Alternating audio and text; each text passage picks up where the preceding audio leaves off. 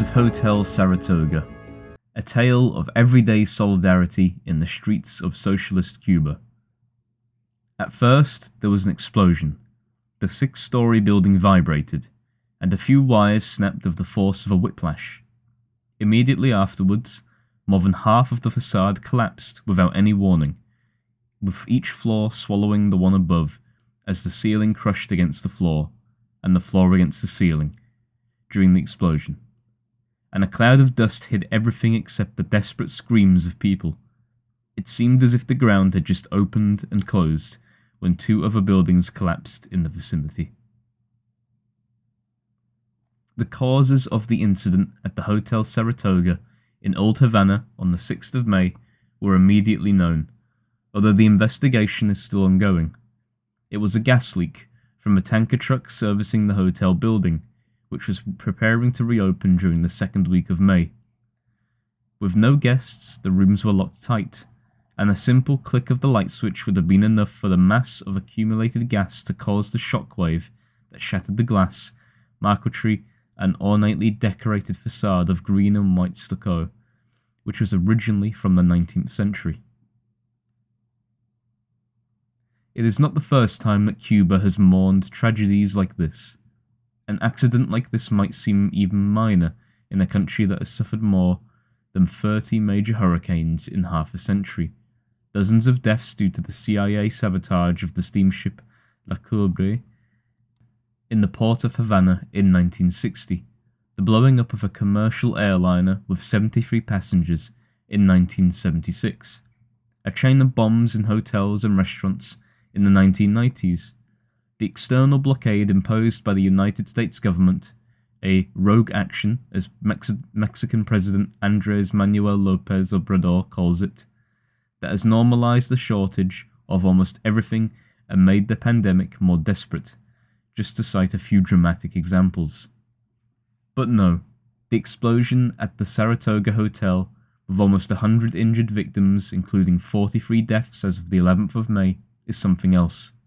What made this particular story big news was not the explosion that was felt in Havana, nor the dense smoke that could be seen overhead, nor the feeling of vulnerability that it left us all experiencing, but rather the solidarity of the citizens who crowded around the area demanding a place to rescue the victims from the rubble, donated their blood for the wounded, and helped alleviate the anguish of the victims. Two hours after the accident, the line of volunteers in front of blood banks, polyclinics, and hospitals was in the thousands, and most of them were young people, the same ones who Miami's propaganda says are leaving Cuba en masse.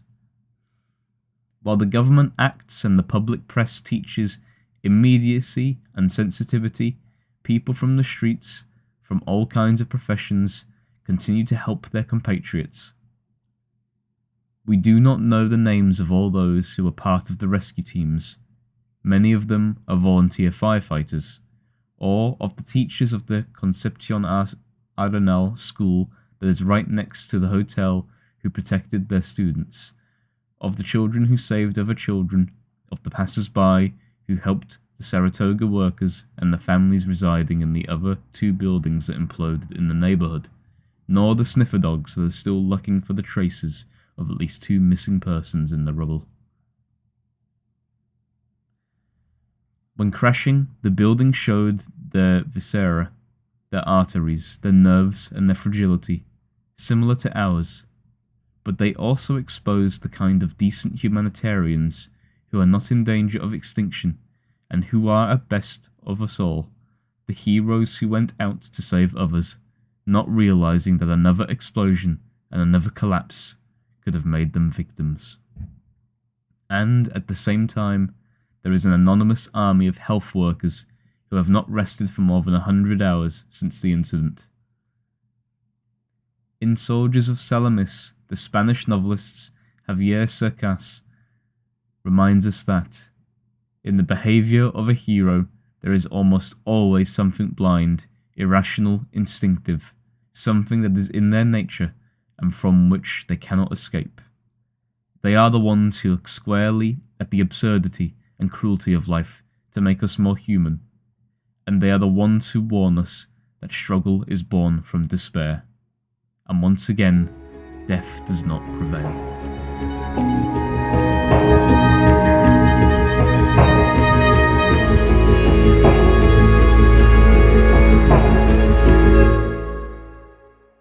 Thanks for listening to Proletarian Radio. We aim to bring you the best Marxist analysis on current affairs, revolutionary history, and theory. Do like, comment, subscribe, and share our content to help us reach the widest possible audience. We are a small organization with limited resources, and we need worker support if we are to grow and fulfill our mission. If you are able to make a one off or regular donation, no matter how small, please visit our website at thecommunists.org and register as a supporter.